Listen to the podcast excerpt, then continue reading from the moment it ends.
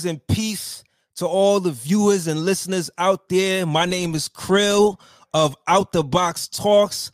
I am excited for another episode of Out the Box Talks. I want to thank all of y'all for tuning in. So, if you are a regular viewer on our YouTube channel, much love and respect to you.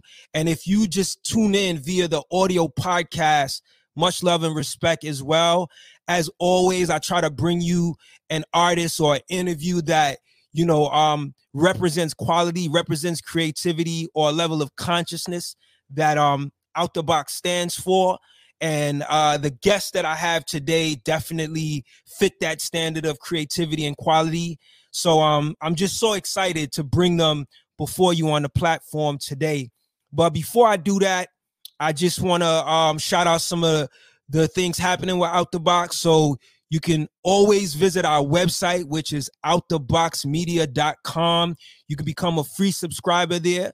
We also have a Patreon page where you can get exclusive interview clips from artists that, you know, interviews that you've never heard before. It's only available to the Patreon subscribers.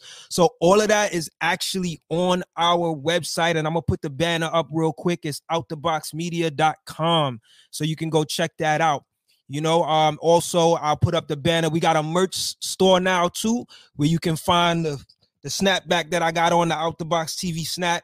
Uh, and as you can see on the screen, it's outtheboxmedia.bigcartel.com. All right. So remember, you can catch the shows on Spotify, Apple, Google Podcasts. That's where um, you can catch the audio interviews of Out the Box Talks. All right. So um yeah, just keep it locked on the platform. We got a lot happen. Remember, every Friday we do a new show. All right. So this show is one that I think a lot of our listeners are gonna appreciate, especially those who are fans of the particular artist. So I actually have a duo today, right? And they have been making music and putting out projects since 2013 um, and I just want to shout out some of the projects they've put out. So they released a Half Measures mixtape in 2013. Then they went to the Race Music project. Then uh, in 2014, they released a EP called Furtive Movements. 2017, we got that Rome album, uh, which is where I actually first heard of them. And then we had the Paraffin album in 2018. And last year in 2020, we got the Shrines album. And now in 2021, we have the Haram album, uh, which has just been released. I want to say about a little over a week ago. So, ladies and gentlemen, it is my pleasure, you know, my absolute pleasure to introduce to you two brothers who represent a really dope duo in hip hop. The new project Haram is produced by producer extraordinaire, Grammy nominated producer The Alchemist. And these brothers also hail from New York City, so the same town of Out the Box. So I want to ask y'all to give a warm welcome to brothers Billy Woods and Elucid, better known as Armand Hammer. Welcome to Out the Box Talks.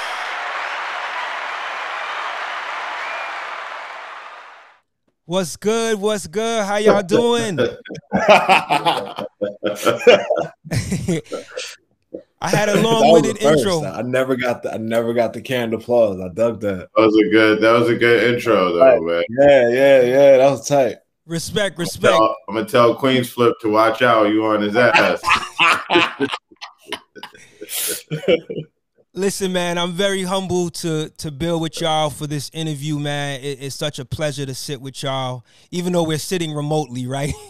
Everybody's mm-hmm. in their own space. Um, I have so much to talk to y'all about, specifically in regards to this uh, Haram album, which is produced by Alchemist.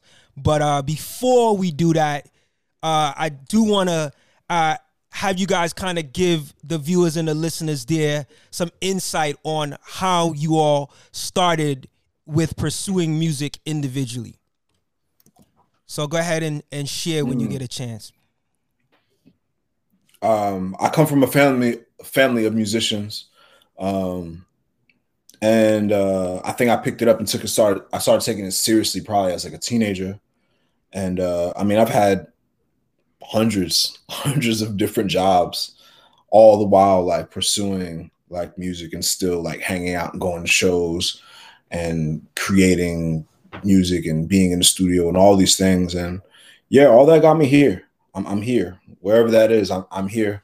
And uh, yeah, I'm not sure. I, it's it always it's always it was always serious to me. You know, uh, freestyling with friends to making records. I think once I got into the studio, probably around 16, 17, is when it was like a, a serious thing, like a, a laser focus because I I knew this is where I was supposed to be. This is what I what I wanted to do, and it, it came that like this is what I'm supposed to be doing. So yeah, that's teenagers, a teenager. Yeah. Dope, dope. Well said. Woods. So Woods, we got um, Woods here. Go ahead, tell us about your. your me, uh, I guess that the answer would be um, it wasn't something that I really get. I was a big fan of hip hop music, but wasn't something I ever thought about doing because I, I wasn't really in an environment where I ever knew anyone who rapped seriously or, you know, I just, I just never even really considered that or whatever. But I was always creative. I was always a writer, and I was as soon as we, uh, as soon as I started buying my own music, I was into hip hop and just that was what I was into, you know, real heavy. And um, I think that for me, it was that uh, when I was in college, um, not actually at school, but but basically once I moved back to New York City, then um, my college years, I uh, I met rappers from here, like under indie rappers and people who rap, who were doing crazy. You know, it wasn't like it was the first time I was around people who would just start spitting, and you're like, "Yo, what? It's crazy." Um, the first person was probably uh, like through this girl I met, uh, Wind and Breeze, and um, first time I heard him spit, like just in this girl's kitchen, I was like, I didn't even know people could rap like that. You know, I just didn't. It sounds silly, but I just literally didn't know. And then um, and then after that, I I uh, I met more people, and I became close friends with Vordul Mega, who would later be part of Cannibal Ox. At the time, he was part of this group called a collective called Atoms Family, and um, and he was a big influence in just always being encouraging and being like, "Go ahead and do your thing." And then um, I went back to DC for a year. I got kicked out of school. I went back to DC, and then I was um, I was just writing and doing my thing back at home and writing a lot. And it was kind of a secret I wasn't really telling anybody there because it wasn't an environment with any rappers. But I had one other friend um, who would be writing and working on his shit too. Um, and that's when you know I started thinking, oh, maybe I could, maybe I could do this. And then I really felt like it became serious once. Um, I mean, I was pretty serious about it then, and then yeah, once the Canox and all that stuff started to happen, I was like, wow, those, those are my homies, you know, because it's like those are my homies. What? Yo. And but yeah, I would say probably like that 1998 to 19 that year that I was back in DC, kind of by myself, and started really writing rhymes and um, bouncing them off this one friend. And um, yeah, that would be it probably. That's so dope that you say Cannibal Ox, eh, you know, having that influence because when I when I started listening, typically I should say Vordul Mega. Vordul, okay. Okay, yeah. No doubt, no doubt. When I started listening to y'all music, it reminded me of Cold Vein, like just the aesthetic, the the, the sound. Like it, I was getting that same kind of vibe, which you know. So that's dope to see that the, that's that Vordul Mega connection from Canox. Mm. So, talk to me about how you all initially, you know, met each other and decided to collaborate as Armand Hammer. Um, we had a uh, we had a show uh, we had a show that we. I used to be help do this uh, this showcase, kind of like a.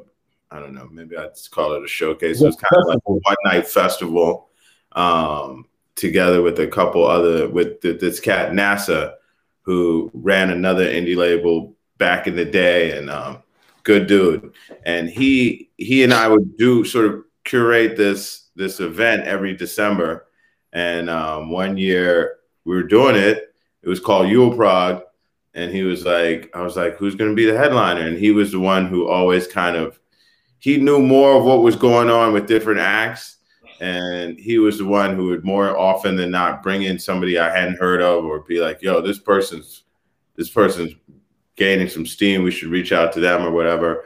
Um, and so uh, and so he was like, yo, this kid's really dope, blah, blah, blah. He's going to be the headliner. Actually, now that I think about it, I think it was when the event was two nights and the first night was like a battle or something. I feel like that's uh that's pretty accurate. Yeah. Yeah, mm-hmm. I, I remember you were at the battle thing, and I was like, you didn't win. I remember it was like your style wasn't, you know, you weren't even really trying to do that. And then the next night, whatever. The main thing I remember is he was the headliner of the show. I hadn't really heard his music. There was so much logistical stuff to do. I just trusted, you know, NASA said he's good. All right, let's go. And um, and you know, afterwards, going through all these things, I remember watching his set I think by then we knew that, you know, when you're throwing a show, you're kind of tense about all the logistics and did we make our money? But he was the headliner. So by the time he went, I think I knew everything was squared away. And I just tried to enjoy the set. And I was like, wow, this, this guy is really wild with it. And, um, and it was a good show. And then I talked to him after the show and got his contact information. And then I went home and watched uh, the video, tried to look up his music and I found a video for this song, Automatic Writing. And I watched that. I like got home after the show, like two in the morning, watched the thing, was like, yo, this is dope. Got to do something with this guy. And um, and so I reached out with like a track, you know, and was like, oh, I have this track. And we did, he recorded a couple guest spots for my record. And then I just was like, why don't we keep doing stuff? Yep. In short. Dope, dope. So, how did y'all even come up with the name Armand Hammer? Like, how did y'all decide that that was going to be the name that the duo would be recognized by?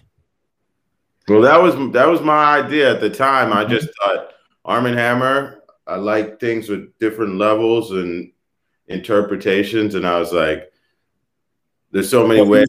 He was thinking straight. It was more straight. It wasn't the name. It was just uh arm and hammer like but then I was like, yo, crack, crack write it like this. And part of that was just I thought it was a cool idea. I remember when I proposed it and I was like, I hope he doesn't not like this. Cause the other thing was by then I've been doing it long enough to know you don't want to have a name that you can't Google. You know, it was a long time ago, but I was enough to be like, if our name is Arm and Hammer, you know, I mean, that's already you're just setting yourself up with so many hurdles before you've yeah. even started. Um, as well as I felt like it would be too much, like, oh, then people would look at it as just being about like Coke or something. Wait, I feel like I proposed the idea of making a name.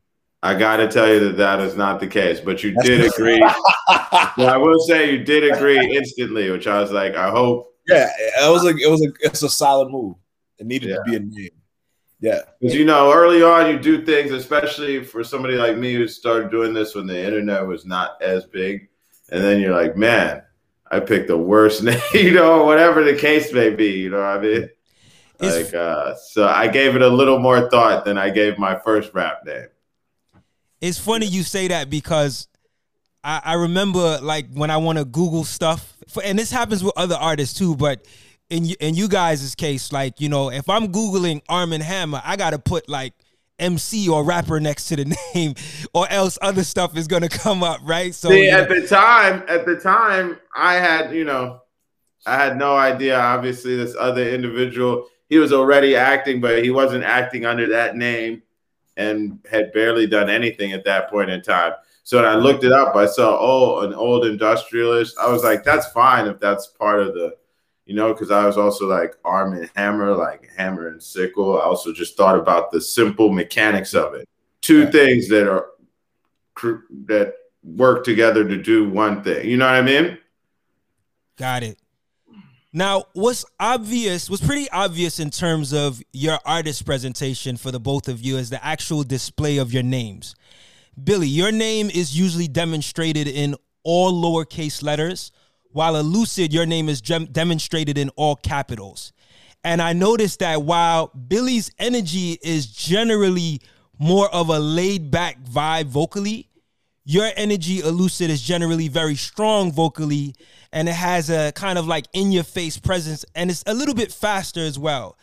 Did yeah. the energy of your vocal presence have an impact in how you guys would choose to display the look of your names? I'm not so sure. I thought it just looked cooler, like typed out that way. Um, and then just thinking about how like, yeah, I just I make music as as Elucid, like it's a machine, like it's in you know separate from self in a way. But I don't know. Uh, it's interesting that you said it about like voice and delivery because that's not what the internet thinks interesting. Yeah, it's interesting. Uh, people, I think you could have easily reversed that description, and some yeah. people would have agreed with that. It really, it really depends. Yeah. I also think it's interesting it what you're talking about because Elucid's name used to be, and it's funny because you can see the people who've been down with him for a, super long because it's a space between each letter. Each letter, mm. yeah, yeah. But then once I had to start writing the PR things, I was like, I'm not doing that. Come on. you know,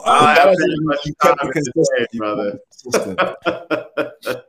That's just also, something that I got. Yeah, you were asking about my name, and um, when I was saying I was thinking of Armand Hammer's name, I put more thought into it. So I came into my own name in a funny way. But like nobody calls me Billy, so it's not like in a bad way or trying to be formal. Everyone calls me Woods. The Billy part was an appellation for a different life and other things I was doing at the time where it seemed best to have two names for what I was doing. And then it just bled into the rap stuff. I was a kid, you know, so you don't really think about it at end. But everyone calls me Woods. Dope, dope, dope. Yeah, it's just something that I noticed and uh, maybe I, I, played a little bit too much into it, but I was just curious if it had anything to do with the display. But no, um, I, just, I, get it. I, I, thought it was at the time. I just thought it. I just thought lowercase would be good. I think I probably also was like not going to do the MF Doom thing. Uh, MF Doom was all caps, and I already thought that even though for my own reasons I wasn't going to show my face, I didn't want to turn it into something that was too much like that. I don't know, man. Also, when you're when I was so young, like I, sometimes I wonder if I'm even remembering accurately my own rationalizations. The lowercase thing, I don't fully remember why. In the end, that was what I chose. But we had already both been making music for a while with our names written that way before we met. So it's just pure coincidence that he's all caps and I'm lowercase. Yeah, it's also like people would always just spell it wrong, like Euclid, like the Greek geometric dude, right? like, or like the Avenue in Brooklyn, and it was just like, all right, so like that's not my name, but so maybe if I just like make it bigger, like y'all would like understand it and see it and spell it correctly, say it correct, but it it ain't work. It really didn't work. Interesting, interesting. So this new project that y'all have out with Alchemist, uh, as you said earlier, called Haram, um, and Alchemist is obviously providing the main producer contribution on that album. Tell me how the relationship with Alchemist came to be, where he would lend his production to this project. Uh, he reached out to me. Um, we first kind of had a connection through a, a, third party who I turned out it turned out we knew somebody in common through a funny coincidence. But actually, even to find that out, he had already reached out to me through Earl Sweatshirt. And um and and once we started talking, we just kind of hit it off. And then after a little while, he was like, We should do something. And so I was like, if we're doing something, we should do something with Armand Hammer. That's dope. Why, why Which, did you know, it turned out that was even how he gotten into my music was really through Armand Hammer to begin with. So he was Like, like, he jumped right on it, like, yeah, let's do it. Yeah. that makes a whole lot of sense. Like it, it just like when when I found out that Alchemist was gonna be producing an Armand Hammer album, it just made a Mm-hmm. whole lot of sense. It's like on paper, you do. see certain things, you're like, okay, that that that works. So do, um, and and in listening to the project, even though it's been like a well, we're coming up on a week um since it's been out, it works. Like it it the music sounds really good. It's um it you guys still stay within what people know y'all for, but it just sounds like an extension of Armand Hammer. Yeah, totally. Um, I mean, I, I produce as well. And in the beginning of like making this record, I remember a conversation with Al, and he was like, I love what y'all do. I think I wanted beats, like different kind of beats that he was giving us. I wanted like a different kind of a sound. He was like, no, no, no, I love what y'all do. I'm trying to come into y'all world. And uh let's just build something, you know, that custom fitted to Armand Hammer, and uh, it it really worked out that way, you know. Um, uh, Indeed, indeed. So let's talk about the album title. Uh, what's the significance of the title to the message at large on the album? Haram. Ron, Um, you want to go first? um, go ahead, man. Because yeah, Okay. Uh, I I guess to me, and the thing is, I feel like you create, and then sometimes you create with the idea, and new connections form as you're making something. You know, um, you don't always everything that it relates isn't something that you figured out beforehand. So for for me, it was you know that the title was a good starting point, and then from there, all sorts of things happen consciously and unconsciously that find their way back to the back to the title and back to your starting point. Um, for me, I think it's it, it, it, was a, a departure point about talking about uh, spirituality and talking about um, desire and talking about things that are forbidden um, and talking about religion in all its forms and facets. Um, so yeah, I, I'd say, and also I think that you know, like uh, it's interesting because haram is also something that's like um, it's like sacred. You know, like how like you can't go, not just anyone could like go into the Kaaba, for example, in Mecca. You can't just go in there. You have to be in a in a in a pure state to go experience it. So um, just kind of about how things that are forbidden or sometimes also things that are sacred, all the different things that you could explore within that. Did you want to share your your point of view too, Elucid? I, I think I love how Woods explains that. Dope. um and and and the title itself like the many like chambers uh, that he just mentioned it just allows us to keep things open-ended which i love about these armand hammer records um and allows like the listener to take what they will from it you know there are images um to grab onto that may speak to people in whatever way that it speaks to your personal like understanding and direction. And i love that. I love that i, I don't want to have to explain like what i because this is my life you know what i'm saying? Like this is my thought process. This is my this is my expelling. Um so when a listener grabs on to like whatever i think it's really ill that they're able to like take whatever it is that they take that applies to them personally. I could so we need that open-endedness and also just to like kind of like challenge ourselves um, to not box ourselves in and just allow things to develop naturally and mutate naturally and ferment naturally and i love that I could dig it. I could dig it. So let's talk about some of the lyrics on the project. Um, for this interview, I wish I had the time, but to cover your, you know, the majority of your catalog is going to be hard. So I'm only going to focus on Haram as well as Shrines.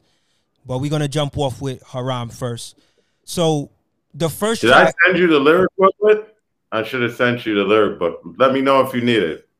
I would love it in the future. Yeah, definitely. If you could send it to me, that'd be awesome. But I, I can send it to you right now if you want it. Uh, it's cool. I have I have some of the lyrics written okay. down from what I've I've okay. gathered. I ga- I've gathered thanks to the resourceful right. internet. um, okay, so on the first track, Sir Benni Miles, you have a line Woods where you say, "My favorite game is Let's Suppose. Let's suppose I ask the question just to see it in your face."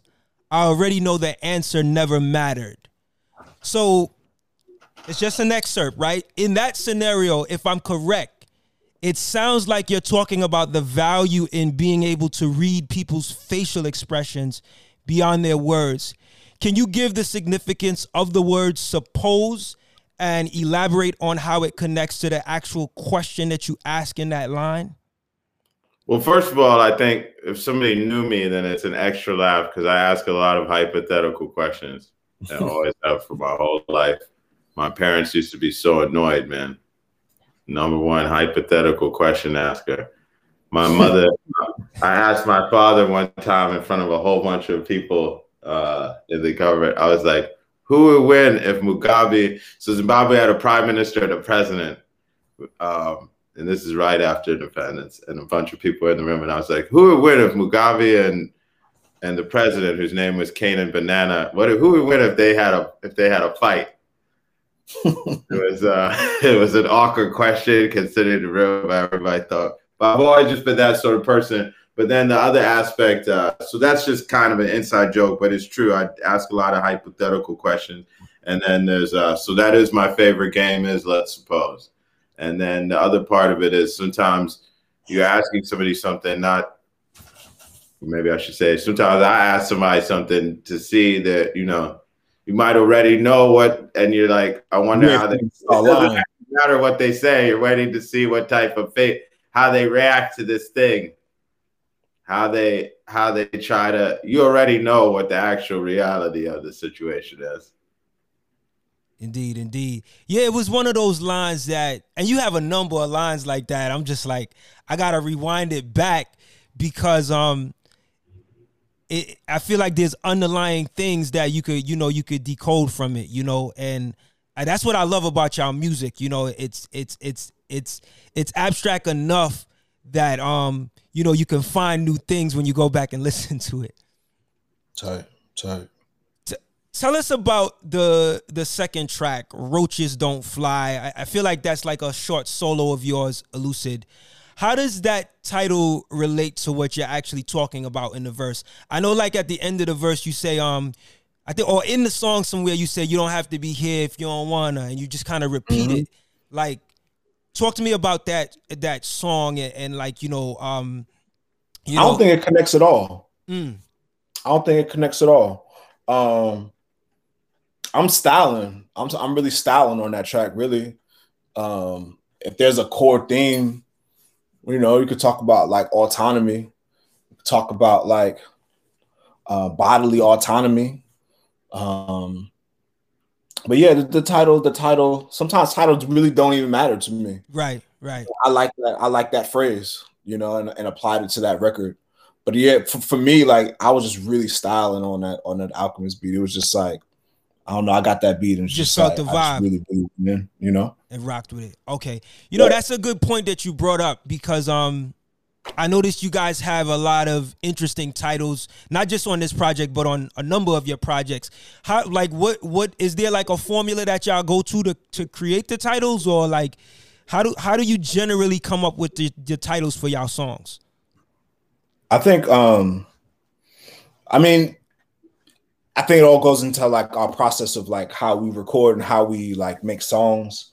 But I think for me personally, um, I'm always jotting things down. I always have like a random idea. I'm always in the phone or like writing something down.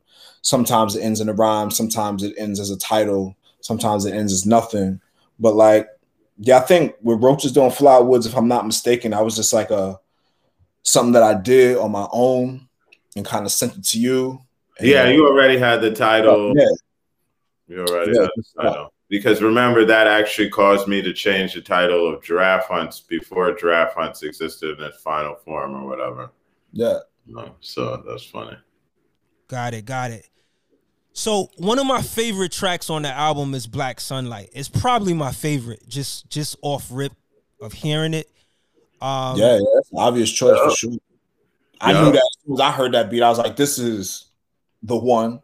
Yeah, it me, works. You know, it works. Yeah, he picked that beat out immediately and had the whole plot, the concept of, you know, like smiling and all aspects of it. He pretty much had it figured out. So I just did my part. Adding Kayana to the on on the on the song, her vocals, she really blessed that for us. It just really set it off on another level. Yeah. yeah. really good concept too. That was that was. It's nice when somebody tells you the idea and you're like, Bang, that's great. Let's go. Indeed. So, Woods, you have yep. a line on that song where you say, Some nights the sun shines, just got to catch it.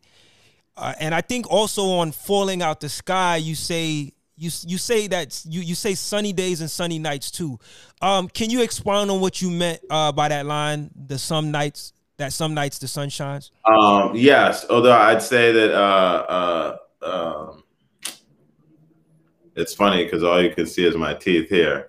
um, but the line before is uh, uh, something teeth incisors, yellow teeth incisors flashing. Yes. Some nights the sun shines, just got to catch it. So first of all, it's a joke about uh, my, my my my my teeth, yellowish teeth to begin with. So, um, and then the incisors flashing. So, like, uh, I'm kind of making a joke about. I mean, on the one hand, yeah, it's like saying some nights the sun shines. Like you got uh, things happen, and you just got to have your eye open. And on the other hand, it's a thing about like me smiling.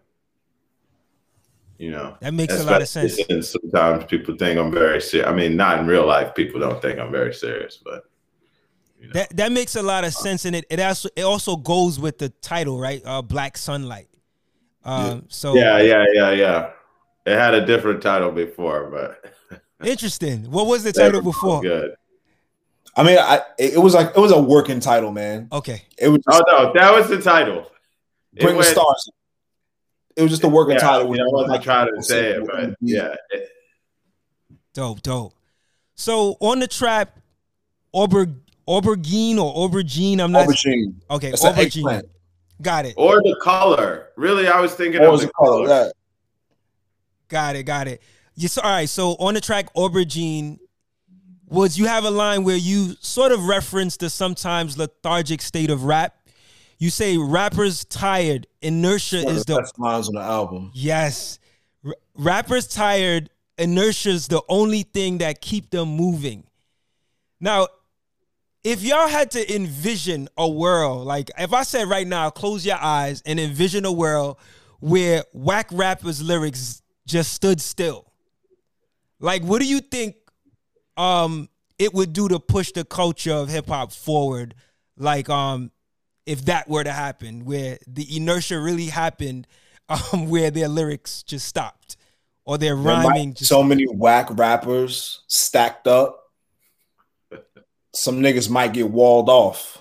you know, there's so many of y'all out there, man. like if Thanos uh, snapped it, you know what I'm saying? There was a Thanos snap of whack rappers. It would be yeah. it would be funny. It would be funny. I might prefer to get rid of the middling ones rather than the really bad ones, so that you have something to laugh. Are we saying names? I want to say. Are we saying names? No, I'm not trying to get it. Y'all don't have to say names, man. But I, you know, when I heard the line, I was watching like, y'all. We watching y'all, man. When All I, y'all. When I heard the line, you know, especially the the word inertia, you know, it really made me think about a, a world where that that did happen. You know, I mean, I mean, I was really thinking of the you know, it starts with the uh, Westworld Diggers Need reboot, recycling the same shooting. mm-hmm.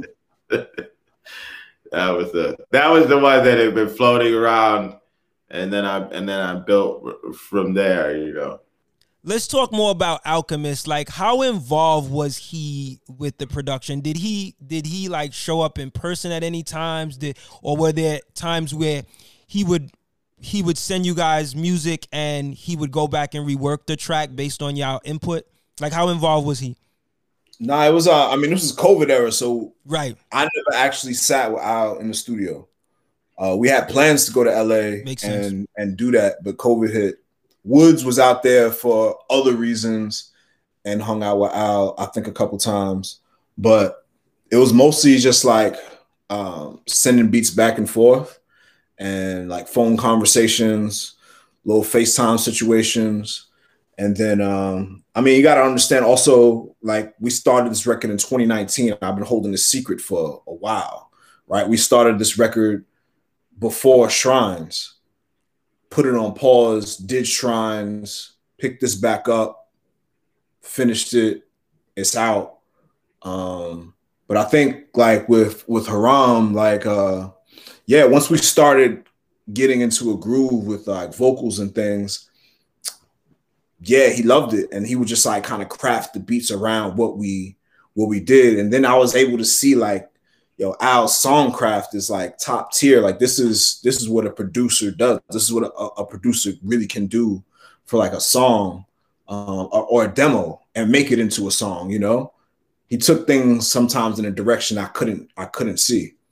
And then uh yeah, once we got vocals laid, then it was like the next phase of like how does this all work together as an album, as a project, flowing from song to song and um Woods came through with like uh, movie clips and things, and then I came through with movie clips and things, and we put this the transitions together with Al. I feel like that's like one of the illest parts about the record, like the transitions and just like creating like this ambiance. That's uh, like that's an Armand Hammer thing, right? It's like this kind of unhinged, unsettled kind of vibe. But I didn't want to keep it the same way, like as it was on Paraffin or maybe Shrines. This felt a little more calmer. You know, it's more ambience that we were um ambience and like drones that we were like working with on on Haram here.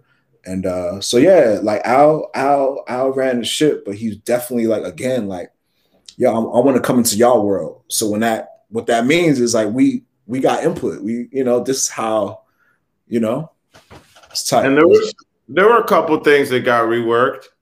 Um, so I mean, I guess Giraffe Hunts didn't end up on this album, but that would be a big one where me and him kind of went. He sent me something, and I was like, "What if it was like this?" And then we ended up on the final version of that track. Same thing with Aubergine. That was something um,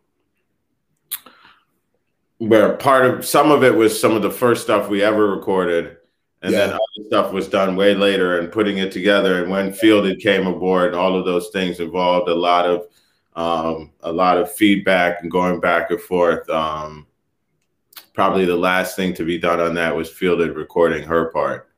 Um, so there were there were a few things like that.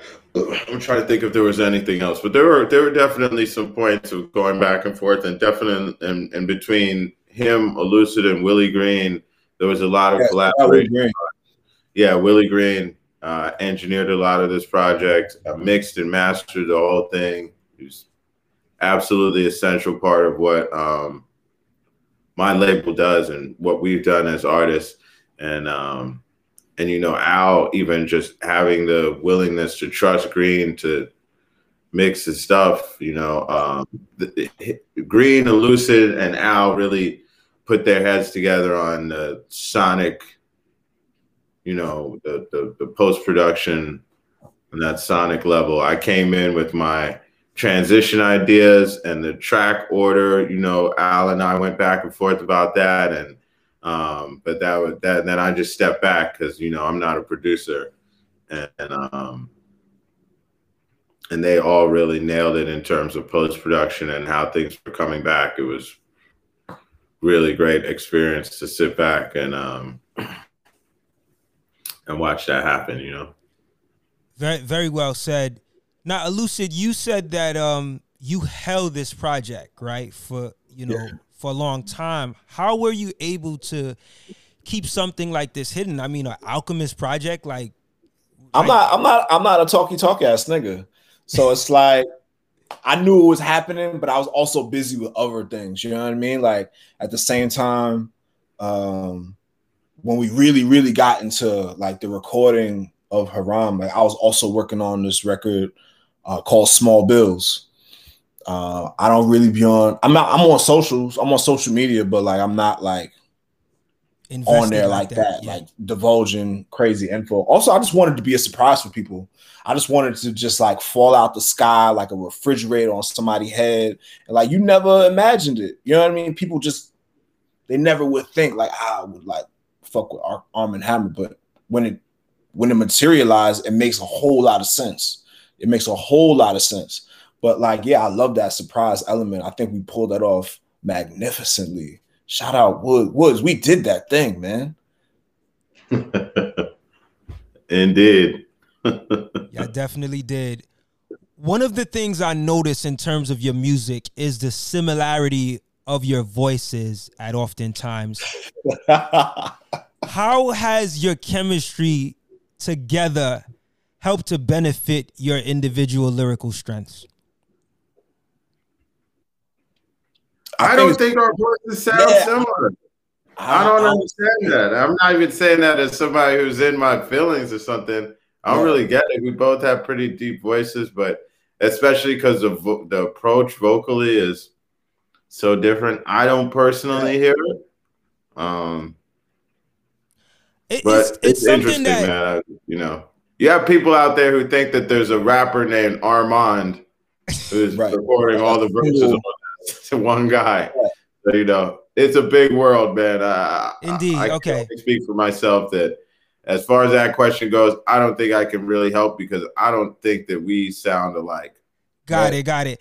I don't know. I, am and I'm being I'm I'm really being honest with what I've heard, and this is just my perspective. So I, I get it. Like you probably you guys have probably never heard that, but like there's no no I have no no I hear it all oh, the time. Okay.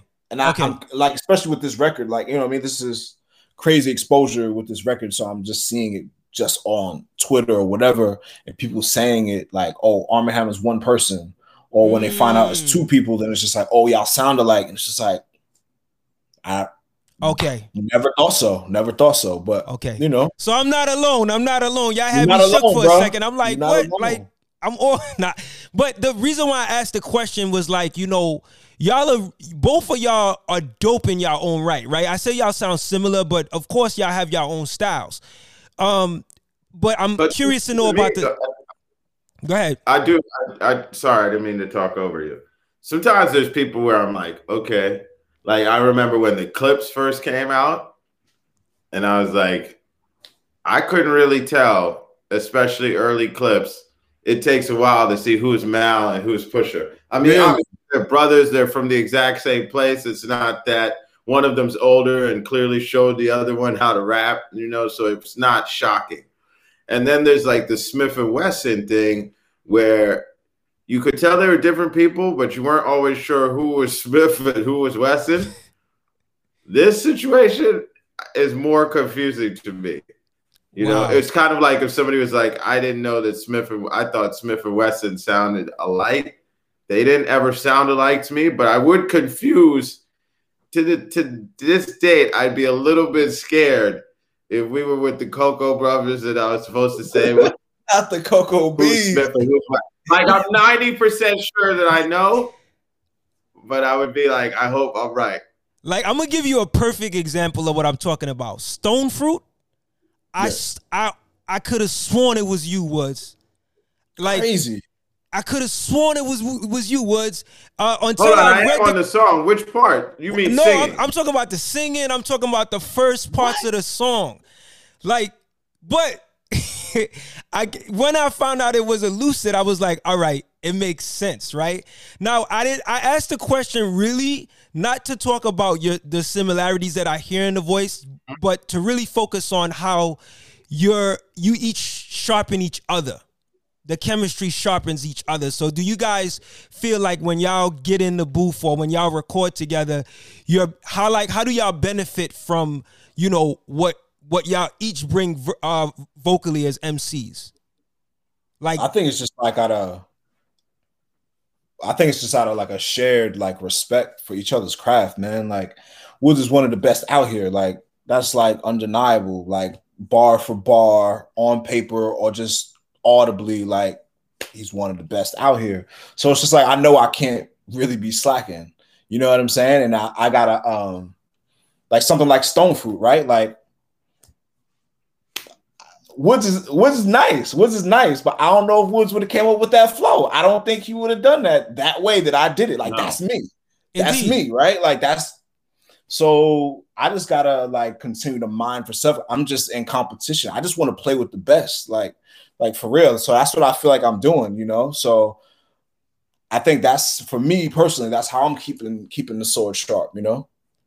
That sounds. I think it's I two it. different. To my answer would be there's two different levels. On the long term, ver, long term version of that is that um, if I looked at where I was in 2013 and when I started working with Elucid, what made me be like, I need to work with this person is um my mom when I was a kid would always be like, Don't don't do stuff with people who are worse than you. You know, she was like, if you're gonna do something, like don't have friends who are like all stupider than you. You know, I mean, don't have don't like don't like play games or you're better than everybody at doing something or or um when I was a kid, if you're good at something and sometimes they want to move you up to the more advanced group and you want to stay with the group you have because you're the best, and then it's like, no, you got to move up. So I felt like, man, we did two songs. And the first one I felt like I got thoroughly out rapped on. And then the second one I felt like I kind of barely held it together. So I was like, I need to be rapping with this dude because and so I could say in the long term, um, on a lot of levels, just made me a much much better artist. Um, and in in terms of how it works, song to song and so forth, I think one of the interesting things is um, I feel like uh, on the one hand, um, there's a lot of a lot of things to do with melody, uh, a lot of um, a lot of uh, ability to play with cadences and delivery that I definitely have just from being around somebody. You're like, oh, okay, look at what you know that I, I've taken away from from working with him. Um, it's definitely helped me in terms of making hooks and stuff like that from where I started out. And um, and then on another level, I can see ways in which um, I think uh, by virtue of of working together, we, we have two different approaches, of ways that our brains work, and different ways we might approach a subject, which is great because it allows you to do so much and to challenge each other's narratives within a song or take something in a totally different direction. And that is balanced by the fact that um, the only person I've ever worked with, at least in in terms of music. Sometimes other people like artists or people who make videos or visual artists and things or producer, but where I have total faith that whatever I think up or crazy idea I say, because sometimes you might be like, here's the idea, and then you go do it, and it's like, yeah, that was too on the nose, or not on the nose enough, or way off, or something when you go tell somebody what to do. Whereas this situation where I can have complete faith that like even if he's not doing what I thought was going to happen, it will in some way be interesting, challenging, move the song in a place, even if I didn't know could go there. So it means a lot to work with somebody where you can have complete faith and then also where they can do something like um, send you something and you feel like, okay, I I know exactly what that challenges you and also puts you in position to do your best work. And you know, I, I think also for me, um, I think that's important in the groups sometimes. Yeah, you got get something and it's just like you're set up. Like stone fruit, I was set up. And then it's like the other person also has to deliver though. And mm-hmm. it's like, you know, you don't want to throw alley oops and dudes then turn it into a missed layup. Like you got to dunk that motherfucker. Right. Um, so I, I, think those would be all of the ways in which I think it's uh, the interplay has happened in the ways that it has helped me become a better artist for sure. Appreciate that, man. You said you said a whole lot there, man, and I appreciate that. So I want to go back to the song "Black Sunlight," um, and particularly your verse, um, a line from you, Elucid. We really hear your energy at the end of the verse regarding your desire for a better world. Like I could really feel the passion in your lyrics when I hear your verse, and you have a line on there where you say, I ain't never hold myself to make the song sell for all the world. Can you expound on your mindset with that line and tell us like your true intention for doing music? Mm. Well, I think it's like a testament to like uh or just it just speaks to the road. Like I'm still on this road. I haven't arrived anywhere. Like, sure, like this this record here, like I knew doing this record, this would be the most visible that I've been as an artist. I'm working with the Alchemist. The dude's won Grammys. You know what I mean? Like, I, sure, but you know, being on this road and thinking about, I never had to change my style. I never changed my style. The world changed. You know what I mean? Like whatever that is, like it changed. People's perceptions change. Social climates change. People think differently, or maybe not. Time, I don't know. And being in this whole pandemic situation, people process things differently. People are permanently changed or sw- I don't know. But I didn't change what I did, and here we are. You know, all of a sudden people are paying attention because I'm close to Al. You know, mm-hmm. I'm, I'm, putting this record out on this particular platform. Uh, I think in that particular line, I thought you were going to mention another line, but with, with that particular line, like that's what that's all I was coming from. Just like really speaking to like staying on your own path and like realizing, um, for me, realizing what I have, uh, my gift to offer to the world I never had to to sell it out. I never had to cheapen myself. I never had to like front and, and, and play a role that wasn't me or be uncomfortable and had to get called out and nah nah nah nah nah. You know what I'm saying? Like here I am. Yeah, the the lyric is is is so powerful. Like I'll just I want to recite it uh just you know just to share the energy of it. Like you say, I don't want to riff blood. I don't want to explain self. I don't want to constrict love. I want, I want world kid. I ain't never hold myself to make the song sell, sell for all the world. Smile.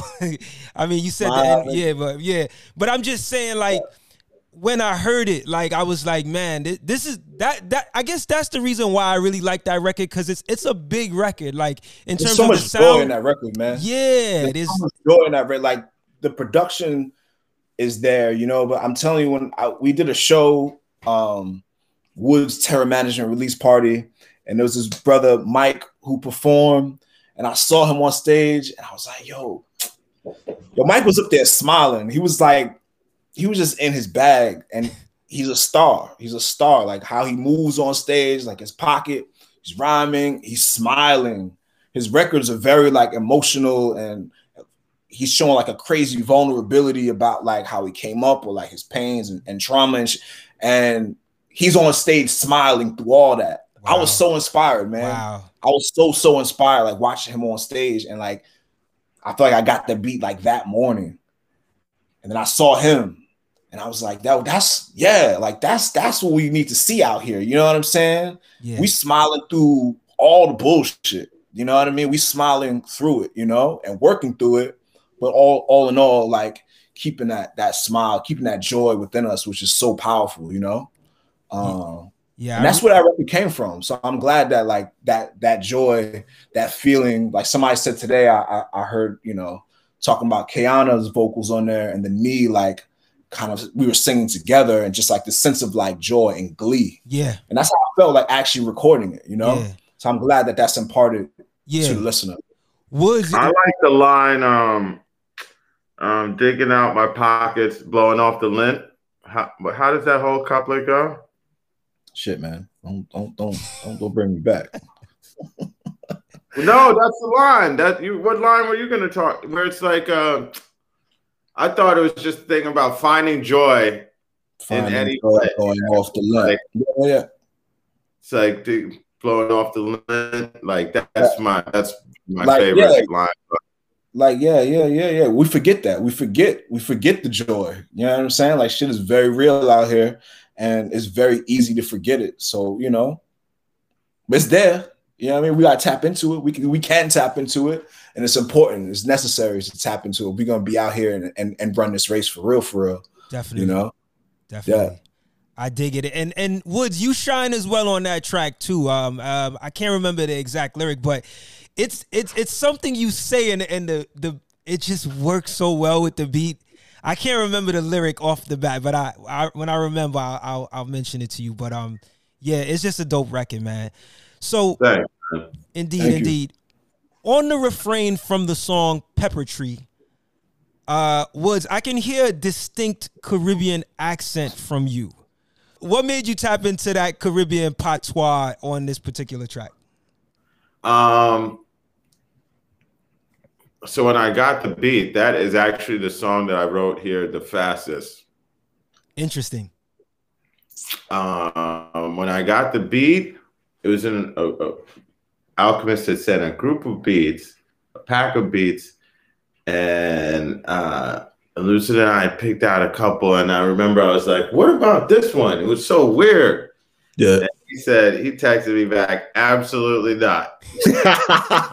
And so I was like, I don't know. While I was waiting for him to answer, because I he, a lot of times he picks weird, weirder things than me.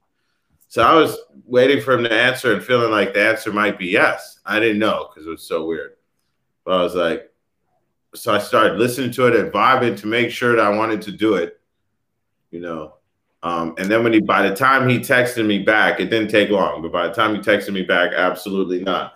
I was like, nah, I have an idea. I was like, I like this and um and I told Al, and he was like, "Oh, I yo, that joint's crazy. I didn't even know. I can't remember exactly what he said, but basically, where he just like he threw it in to see. You know, he didn't really know if it would be an interlude or if somebody was gonna rap on it or what would happen. He just thought it was it was out there, and I liked it immediately. And something just, um I guess, a few different things just made me think about. Uh, where my family is from in Jamaica, which is very, very rural place in like the mountains and whatnot. And um and that's really where I like I've spent a lot of time in Jamaica, but I still to this day I've never been to Kingston, you know. My family is from um deep, deep country. And so um and the last time, well, not the last time, but I certainly have been there for many funerals, and there's like a little there's a little church at the top one part of the mountain, and then we carry the coffin down this ravine, and um, it's a it's a different sort of thing. Uh, you know, I was saying to somebody once about like um, Mhm. like generations of my family are buried in the front yard of the house. You know what I mean?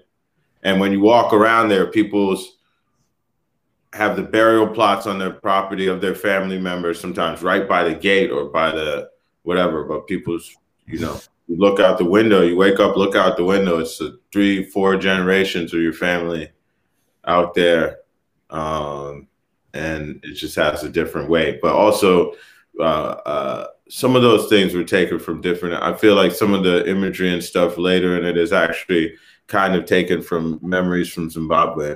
But I've been to a lot of funerals in my life, and funerals play a big part in my music. And it was just one of those things where it just it hit me right away that that was um, that that was what it was going to be.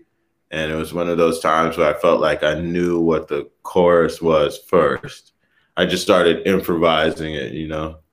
But yeah, you know, when they take me down the road, Got it, know, got it. And, and that's just the whole thing about like carrying the call with, you know, when they bring me down, you know. And so that's where that's where I, that's where I started from, you know, and the whole idea of um I, I just like that opening where it was like uh uh silent except for children crying, they never even knew him. You know, it's maybe just crying off the vibe. I hard. don't know. They're like two, three years old. they don't know what's going on. On the next song, Scaffolds, was you say a really powerful line. You say, I can't afford not to believe in things unseen, but belief always been dangerous to me. Can you expound on how you identify with the concept of belief? Well, I think that this is something that's true in my life in general. That's how I, I, I operate, you know, because um, I spent too much time around true believers in my life, and then sometimes you get yourself into some goofy spots with that. Um, but uh, I think in that in the context of the song, I was also talking about. Um, I was kind of trying to address the sort of the um, the the the the the space that we're in, especially uh, in the post Me Too movement and other things that are going on with people being exposed, whoever Africa Afrika Bambaataa, all the way to whoever got themselves exposed today, um, to where kind of trying to explore all of the things that come with come with that, you know, um, from the feeling of as a man where you're like, well, what what things do I need to think about? And you're like, oh man, let me try and think back. What did I do that might now be viewed and I might have to look at it another and that's the whole line about like um the bones not deep, you know, where you're like, all right, uh, you know, all these things are popping off. You're thinking, uh, about what you may or may not have done or been around, whatever types of things, and um, and also talking about the fact that sometimes a lot of things, as the all of these things have progressed and the nature of the internet and discussion today, sometimes things happen and you're not really clear. Because obviously there's things that happen and, and it's like everybody knows this person was there's no question and then other times it's like somebody's, oh, something happened with some, it's never really clear exactly. And you're not even sure what you're supposed to, how you're supposed to move forward or what ended up happening. It's like some part of somebody's text conversation is now on Instagram and you're not even sure who said what. And then afterwards, everything just continues. Mm. And you're like, I don't even know what the status of that whole thing was. Um, but at the same time, you might see this person at this place or that place, or you might say, Hey, did you hear this record? And somebody's like, Oh, I'm not listening to that record because of don't you remember what happened? And then you're like, Oh, yeah, well, what happened with that? And you don't necessarily know. Everything isn't always clear. And sometimes the discussions take on a life of their own that takes them off somewhere else. Um, and not trying to solve any ambiguities or anything like that, but just sort of explore all the things that exist within that space and within uh, those movements and ideas. So in specific, that's what I was. That's what I was. That's what I was talking about, and that also goes for things in in other areas of life too. You know, where it's like. Um, you have no choice at times but to believe in things that you don't you don't know because you weren't there or whatever, or you're not exactly sure. And at the same time, I really have trouble just believing things, period. You know what I mean? I'm not a person who goes off faith or, you know, things like that. So that, that sort of dichotomy that, uh, that occurs, you know, um, I thought it was interesting how you displayed the two, right? And you didn't dismiss either one completely. Um, you know, while I, I, I totally get the the second part, like belief always being dangerous, because a lot of stuff has been done in the name of belief that has led people astray, right? Um, but I also thought it was cool how you looked at it from the perspective of, man, it's almost like as as man we are sometimes at mercy of belief, right? When you said, I can't afford not to. Um, well, you can't go yeah. around and say if I didn't, you know, if I wasn't there, I can't say. Right. You know, I mean, right. that's like an easy thing to say, but isn't yeah. isn't always applicable, you know, any different than when um, the police shoot somebody and people are like, well, there's two sides. I mean, yes and no. I mean, there are two sides, and there's also there's things are happening. There's obviously there's smoke, there's fire. Um, and so yeah, I think both of those. I, I, I think that that song in some ways, uh, uh, I was trying to hold all of those dichotomies in place. You know, life is complicated, man. Yes, got it, got it. So, Elucid, the last project I last Armand Hammer project, you know, you contributed to like mainly mostly production wise was the um paraffin project. And um I rapped on every song there man. How was that? I rapped on every song there. No no production production. Oh wait wait wait Got yeah i meant i meant production. Yeah mm-hmm. production uh as far as your production. Mm-hmm. um I, and you know when we look at shrines and you know um of course um haram um you don't really see the production. Obviously, Alchemist has this one. Um, mm-hmm. Is there like, is there? Have you thought about when the next Armand Hammer project you guys you will actually lend like, if not full production or majority of production? And have you thought about the direction you would like to take that sound? Man, I would love to. I would love to, but I think um I didn't get involved in shrines because I really just didn't have the time. Just like personally, like a lot of shit was going on and then Haram obviously like is Al, and obviously, I just contributed yeah. in the end with like just little transitions or whatever. But I would love to make that happen. You know, um, holding down a lot of the production for Armand Hammer. We, like I said, we've we've created our own sound. We we have our own sound, and um, I want to continue to mine to mine that Indeed. for whatever that might hold uh, for the future. But yeah. who knows? You never know and the reason why I asked the question is because you may have a vantage point at, with a producer ear based on what Armand Hammer has been able to do recently, right?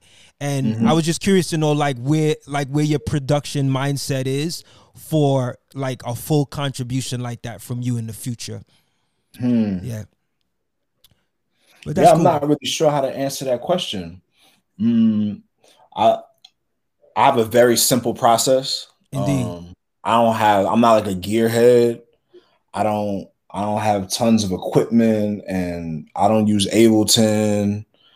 I might. I feel like I'd be making music like Marley Marl made in like '89. Like Got honestly, it. like the level of like kind of gear that I'm using and the ways that I'm like processing things. Like people who can has have equipment to do things way easier than the way that I do it. But like this is comfortable for me, and I'm really not interested in like learning no, new no, technologies no. in that in that kind of a way. So um, I, I, could dig it. I could dig it. Sometimes yeah. simplicity just works for people well, you know, yeah, depending yeah. on the person. Yeah, I could dig it. Uh, so the song "Falling Out the Sky" has a very kind of like roots reggae, you know, Irie vibe to it. It's probably the most laid back song on the Haram album as it relates to the vibe and um, the lyrics in each of your verses kind of move in that direction as well. But they both kind of end in a grim way at the end. Like I know Woods, you referenced the potential of. You're a smart guy, man. You're a smart guy. Go ahead, man. Right? Yeah, Woods. I appreciate it. Woods, you you referenced the potential of crossing paths with the Illinois State Trooper and Elucid, you also kind of referenced some grim concerns at the end of your verse two. Tell us why y'all decided to go in that direction with the lyrics. Well, I would say it's important to know how the song was made, and then I think it would speak to how well we work together. Yeah.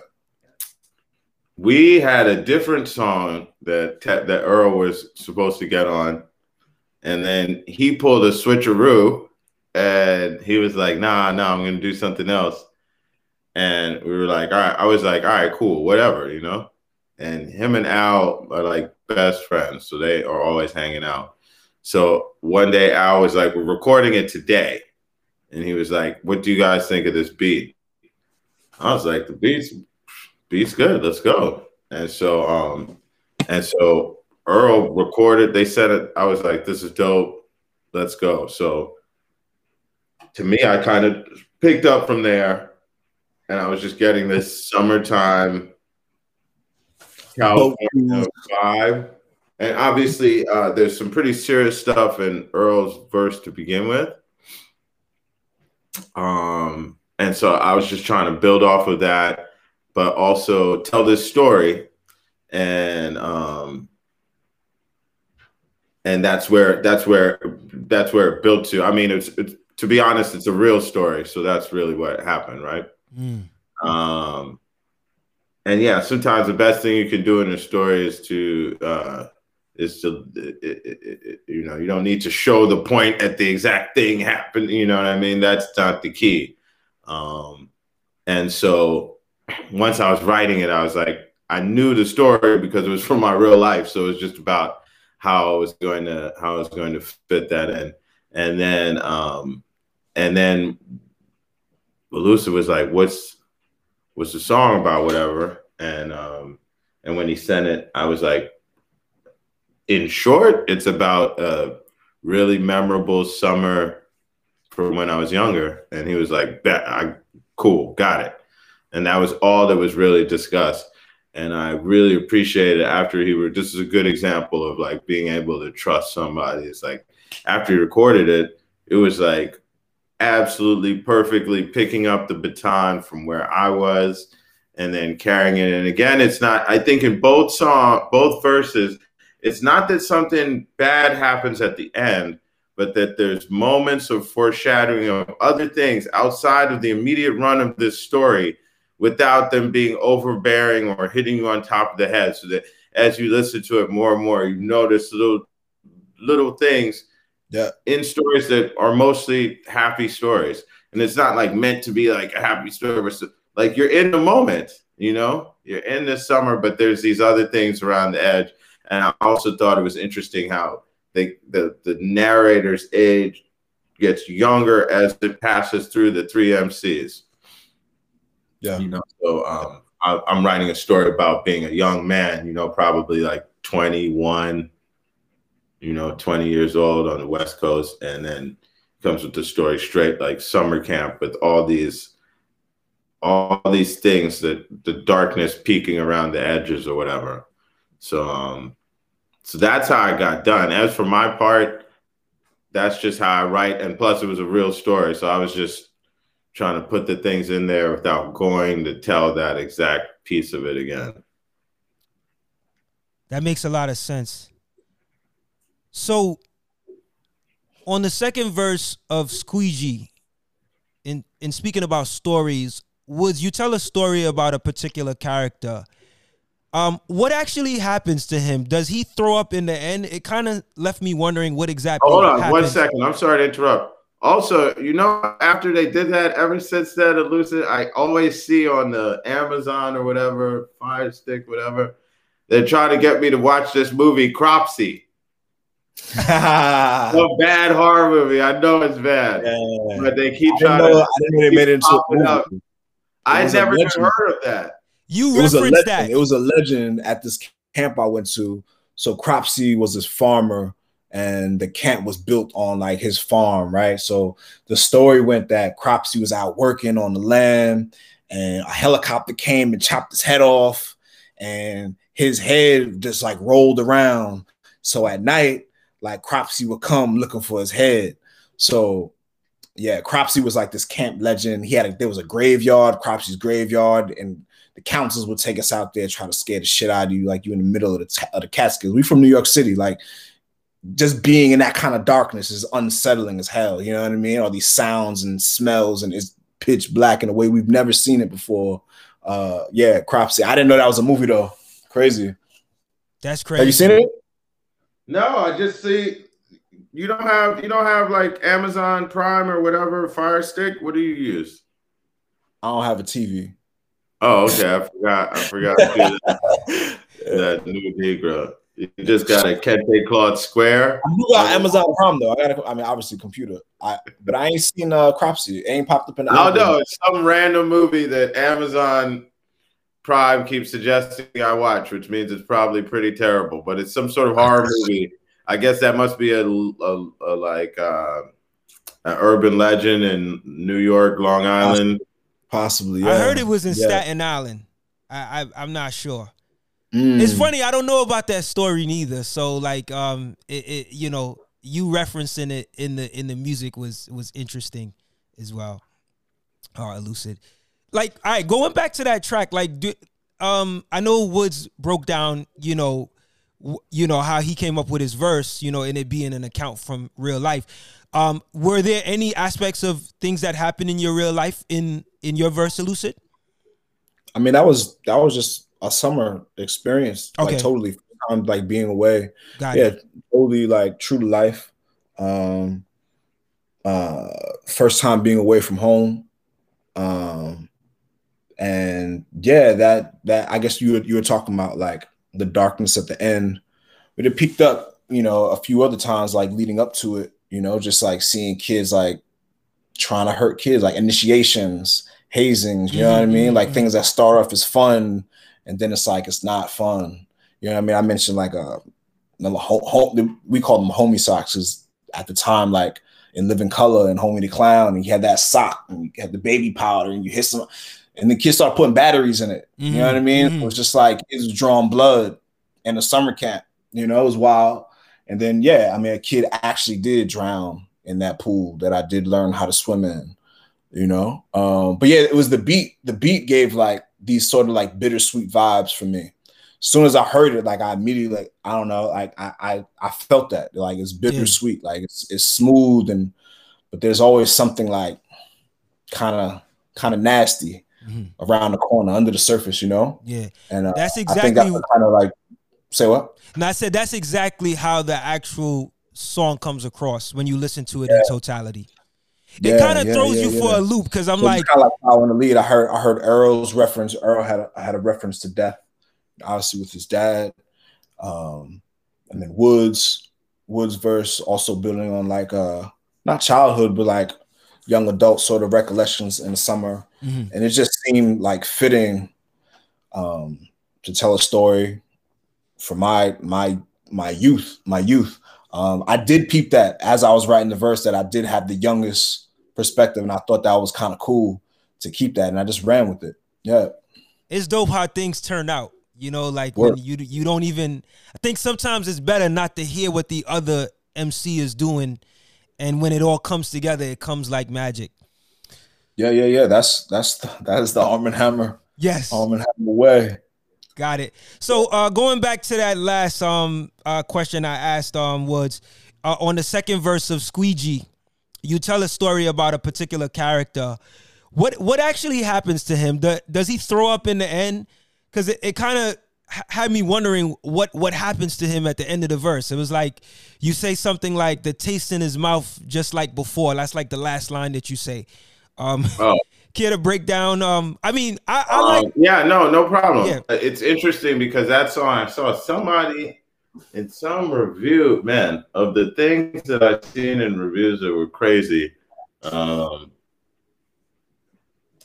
the one thing has been the craziest, and this was, but this this was not it. This was up there. The craziest one was somebody's interpretation of stone fruit, where I was like, "What is happening?" Um, but uh, they were like, "Oh, Squeegee is about a guy who lives like a really clean life and such and such. And I'm like, the beginning of the song is put together. That's why I'm like, some people never went outside, man. Like, um, the beginning of the song is put together a good two, three weeks. Have you not ever known somebody who is trying to like whatever obviously some sort of circumstances happen where the person is like, I'm switching my life up whatever prior to being introduced to this person, you know. Um, they haven't been going, they haven't been getting up early and going to bed early every night. This is a new thing. They put together two, three good weeks, you know, and I thought that that really set the stage for. Um, sometimes that's where you're at in life, you know. You're like, man, I got two weeks of like not doing whatever it is you know um and so i felt like um i felt like that was the stage I was trying to set for somebody who something has happened. They're coming from some sort of situation where they're like, all right, I, I got to switch up. Well, I'm going to be eating healthy, working out, staying out of trouble, not going around the dudes on the corner and smoke whatever it is, mm-hmm. you know? And, um, and then I was just trying to show how, um, I don't know. Again, if you've ever been somebody who is like, I got to switch up my life or whatever, what doesn't matter what happened, whether you got out of jail or you, somebody you knew close to you went to jail or died or just whatever situation where you're like, I got to switch it up. I got to change what I'm doing. As time goes, sometimes you that that starts to the control that you're trying to establish could start to slip away for this for this person you know what i mean mm, mm. and so i was just trying to paint uh, that moment obviously they went they saw some people on the street and it was like people who you have some type of relationship with and even how i was described like uh, they danced around it but then there's something that nobody's talking about but just to be cool, I hit the blunt a couple times. It's cool. Peace, peace, peace. And how that starts to be the beginning of some sort of erosion of this person's feeling of control, partially because you got high or whatever. Mm-hmm. But no, I wasn't thinking that the I wasn't thinking like that. I was thinking more of um I think there's a lot of ways you could interpret the right. taste in this mouth, just like before. But this is a person who's trying to leave something behind from their earlier life and move on to a new thing. Okay. And then through these interactions, the question of whether that new resolution, that new direction is slipping away because they obviously either through the combination of reality and paranoia, whatever, they they're somewhat beset by these circumstances around them. You know I what I mean? So it's like, dude, in his apartment and is looking at the world around, and you know, when it's like, oh, they're getting wet in the hall. I mean, you're from Brooklyn, you know. Got it. Dude just smoking or he imagines they are in the hallway. There's all of these things where, um, like the taste in his mouth could be like from from the L that he smoked with Mark and them in the street. Right, it right. It could be whatever it was that you're trying to leave behind, and then you you, you get the feeling coming back, whatever it is. The the reason you know, why I I, like I maybe I should have one drink. the reason why I asked did he throw up is because you said he squatted by the window. And then I thought about the taste in the mouth. I'm like, okay, maybe you know he was too high and he, you know, he threw up. You know, but it, what you no no, no. squatting by the window is just like this is a person who's just coming home, doing their thing, and so that's just them high at home and just looking out at the street and all the things around them. And there's, a, at least to me, there's a sense of, um, they have some sort of sense of disgust and alienation from their surroundings, you know? Got it. Got it. Thank you, thank you, man. As you can see, man, I, am I'm, I'm big into like deciphering lyrics, so I always like to hear what the artist intended so um so it could give me a better understanding of the music. Um so I appreciate that. That makes a lot more sense now. So the final track on the album, Stone Fruit. Elucid, we hear a strong singing type flow from you throughout your verses and the hooks on the song. What inspired the vocal flow and how difficult was it for you to keep that voice throughout the recording? I mean, that's my voice. That's my that's my voice. I'm singing, and I'm mm. just being in, in in key with how I hear the beat. Okay. I first heard the beat and I heard fireworks. Wow. I didn't know what that meant, but that's what I heard. And then I started like like the words came, the melody came. Mm. And I'm thinking about like I'm talking about love. I'm talking about the expansiveness of love. I'm talking about relationships and the expansiveness of relationships and like new configurations of love and new new configurations of relationships and how like uh your partner you know, your partner is your partner, your lover is your lover and I'm into multiplicities. Uh, you know, one person can't and shouldn't be expected to take care of all of your needs. it's it's very difficult. It's a very like it's very difficult. So that's why I was going with with Stone Fruit. Mm-hmm. Uh, so again, like this is not, yeah, this is this is my singing voice. This is my life, and it wasn't really hard to like okay like maintain or, or like keep up. It just felt really good. I remember being in the studio with Green, and uh, it was actually one of the first records that we did. Um, when we first kicked off Haram, I feel like it was like the first the first recording session, like in 2019, that I did that, and I was just like, "Fuck, this is mm. the one. This is the one." And uh, yeah, I remember when we when we when we finished the record, um, we were sequencing, and Woods is like really really good at at sequencing records, and I didn't want it at the end. I I felt like, yo, this is like a standout record. This should be like maybe at the top of the heat he was like, no, no, no. This throw it at the end. This is the closer because where you, where you gonna go from here? You know what I mean? Like this felt like a like a peak climax type of moment, and yeah. I saw the genius in that. I, am happy. You know what I mean? Like I have somebody like that on the team that could see, uh, see the path. You know, I didn't see it. I didn't see it. He saw it, and uh, it worked out. Dope, dope. Yeah, I guess. Yeah, from- Alchemist was Alchemist was the one who really had to be wrestled with because Lucid doesn't really worry too much in the create. He worries at the end what it all is. Mm. Whereas like Alchemist is the more who is like along the way. I kept having to be like, nah, it's gonna be last. Trust me on this one. Um, so that was the person I was having to stiff arm as we were working. And then once we were done, that's when all of us discussed it. But I felt like by then it wasn't as hard of a sell for Lucy because we had the we had the tracks to justify it, you know. Um, but yeah, it had to be last. What was the next song gonna be? For real, like it, it, I'm so glad that was it was placed last, and it, it's dope to hear that it, it, you know it was just natural for you elucid because me as the listener i'm like man like it sounds like you're you're projecting your voice a little stronger. Um so i'm like man this must must have been a little challenge for him but that's dope to hear that it was easy going. I think that's the reason why it, it flows like that too probably because it was that natural for you. Yeah you know I mean, even when i imagine being in my seat when i got the track i was just like mm. wow because he he picked the song and then sent that and knew what he was doing, and it was like, yeah, all right, just just works. Sounds yeah. re- it sounds so different, but um, I, I think Elucid has a lot of work like that. Sometimes what you pick up and it really enters into uh, um, yeah. And you you, uh, you kept that flow. Shit. You kept that flow like like it's it's it's it's like it's not separated from your verse and the hook. Like it's yeah. all one, which is dope. Mm-hmm. mm-hmm. Word. Indeed. So, um, look at the time, man. I haven't even touched the Shrines album, which I'm, I want to go into right now. I don't know if y'all have the time. Part two. Um, you but get a part two. Yeah, I definitely want to, uh, you know, tap into some some of the um music on Shrines. If y'all got the time. go ahead. All right, indeed.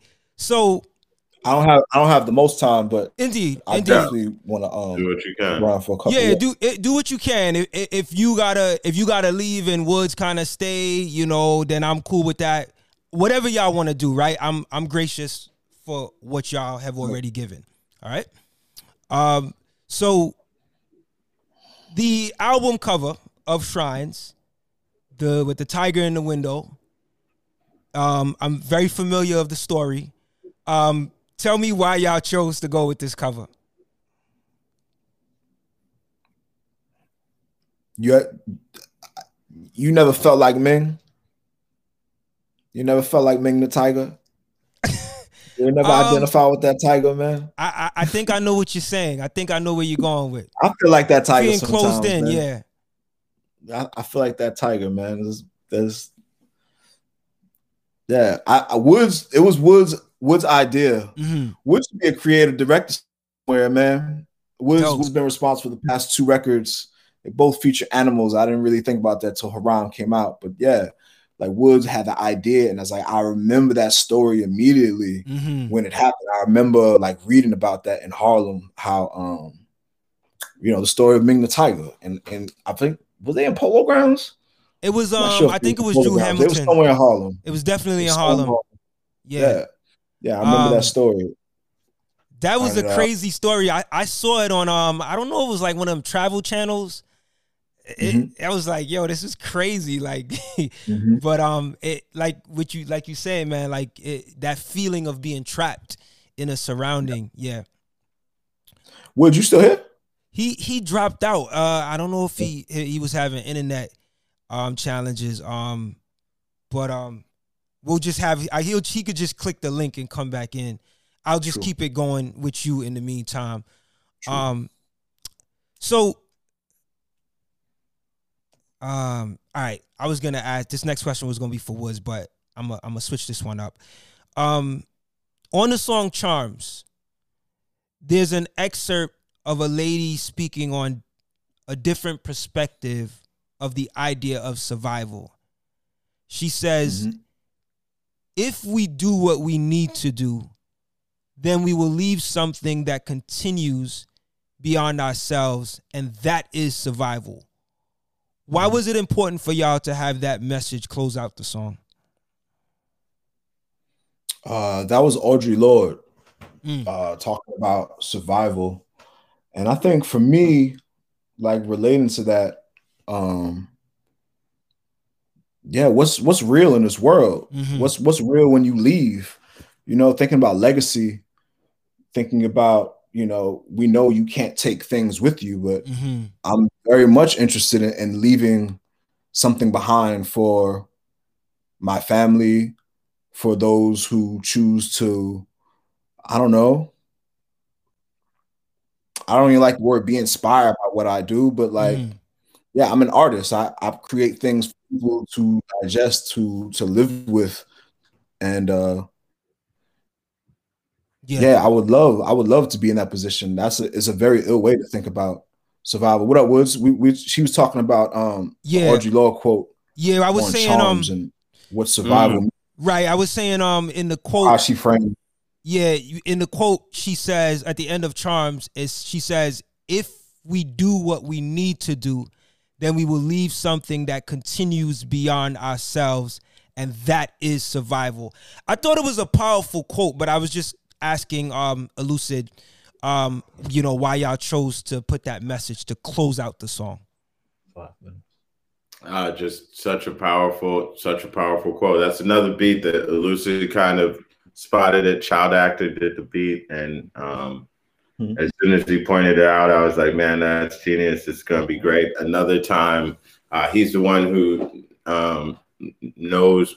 Everybody knows who Kiah is now, but he's the one who knew her out of us at that time, and uh, he brought her in on that song, and obviously she was phenomenal. Um, and uh, yeah, just a fa- one of my all-time favorite songs that we've done.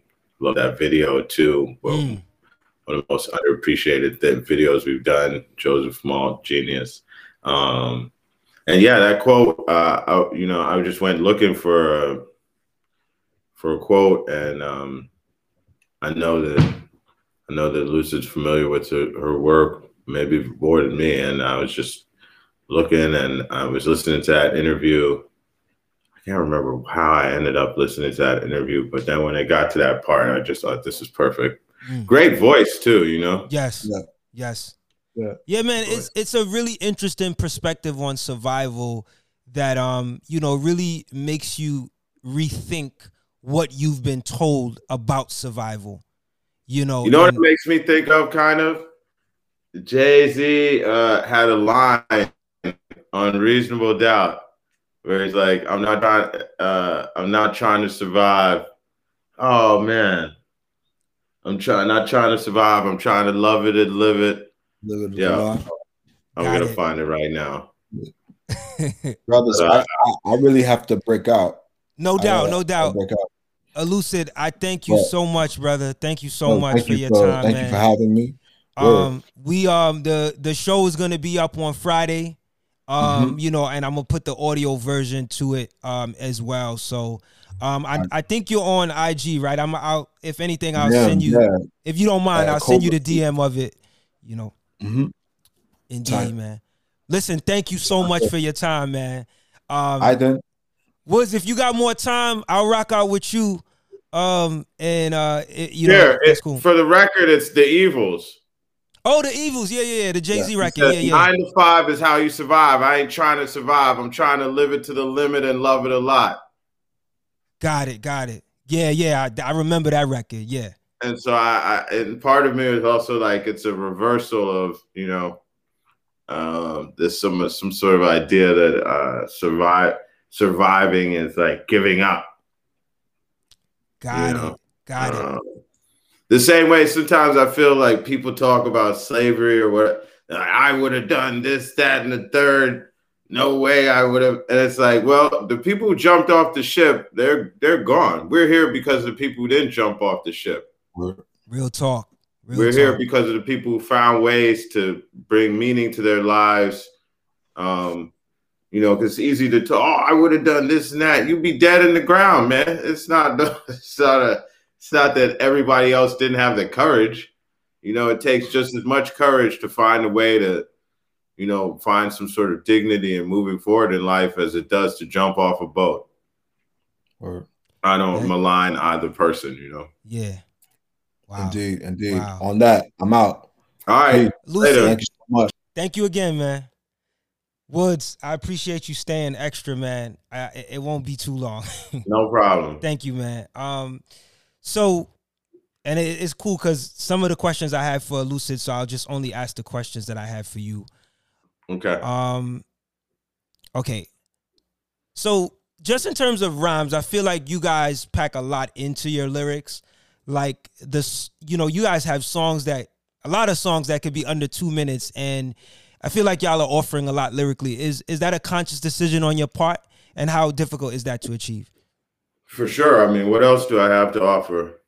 Mm, I have a deep voice. That's about it. You know, uh, I think that um, my lyrics and my command of language is, you know, just the talent that I have. That um, it's a combination of both talent and you know, I, I my I come from a family that where those things were important. Put a lot of work into, you know, writing and reading a lot from like a young age. So it's what I'm good at. So I try to push myself to do better every time.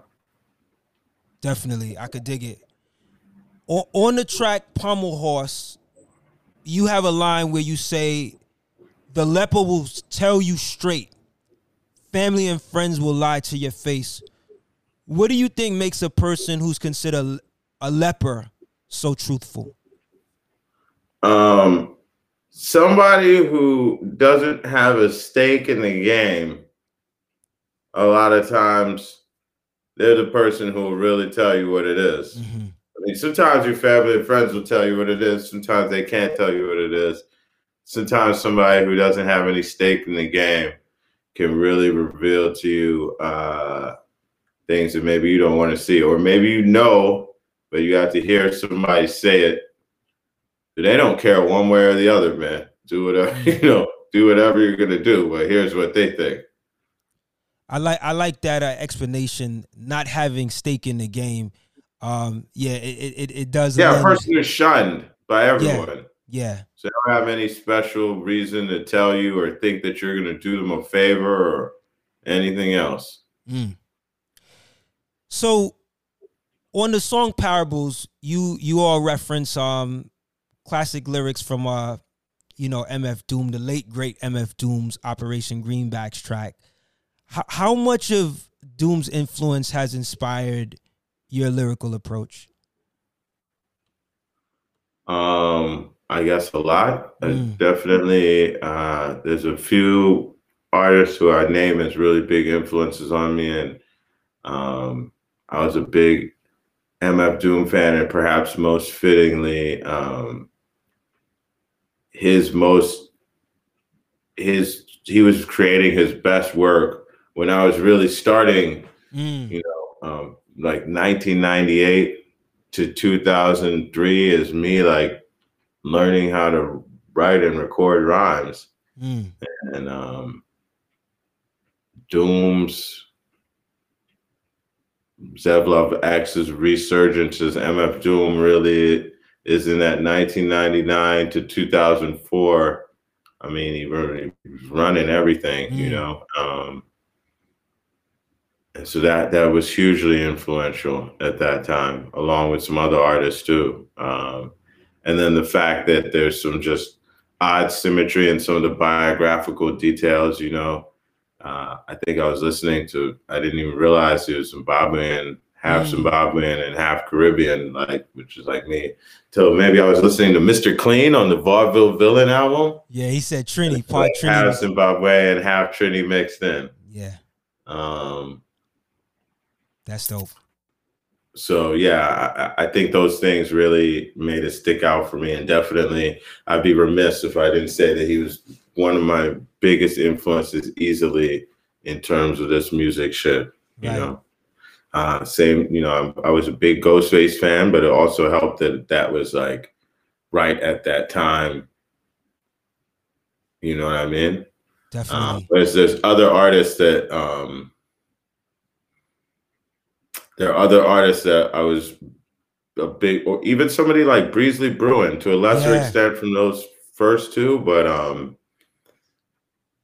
it was just that his style was just something I could never fully do. But I appreciated how he wrote because he he was the first person who I noticed who would write his verses where the punchline would be here, but the idea extends into the next bar. Um, so it'd be like, um, uh, uh, I'm trying. I'm trying to think of an example right now, but he'd say like, "You're really spitting," and then the next line would be like, "Choking with that garbage in your throat," or something like that, where it's like, "Oh, the punchline was here, but then it really is another. The punch of the punchline is afterwards." Yeah, you I, know, or like he told you half of it, and then yeah, yeah, yeah. The meaning in the next word. Um, and he was somebody whose work I, I, was really being introduced to around then between uh, the Clear Blue Skies record and um, Prince Among Thieves. Nice. But uh, yeah, I would go. And then there's other people who were big influences, but they were in that time that I was rapping. Whether you said something like Chuck D, Public Enemy, one of the first people that I really started fucking with, or like, um, I still remember going to buy Marcberg at Amoeba mm. when I was working on History Will Absolve Me, and I was in LA, and Big Justin and I went to Amoeba Records my first time there, and I bought Pilot Talk by Currency and uh, Marcberg by Roc Marciano, and then those two dudes, you know, over the next decade, a million but I couldn't say that they influenced me as much, even though I was a fan and it affected me and how I thought about the music, because uh, that wasn't right in that sweet spot where you're like, how do I rap? Right. How do I make myself better? You know, and so that's why I say like Ghostface, Doom, the stuff that I was really into in that time period. Um, to some lesser extent, I would also give some, you know, uh, some credit to um, Cam'ron, man, mm. in that in that two that early two thousands era, like the Purple Haze, and I messed with that record. That's um, interesting. Not every song, but the joints that were fly were crazy, you know. Yeah. And, uh, and so things that happened in that era had a lot of impact because you were sitting writing rhymes every day. That was a writing rhymes, writing rhymes, writing rhymes. And so sometimes you're just sitting, literally sitting there writing rhymes like how trying to write Ghostface tracks, you know? That's that's dope that you mentioned uh Breeze Brewin. I did an interview with him earlier this year. Um you know, he released his his solo debut after, you know, all of these years.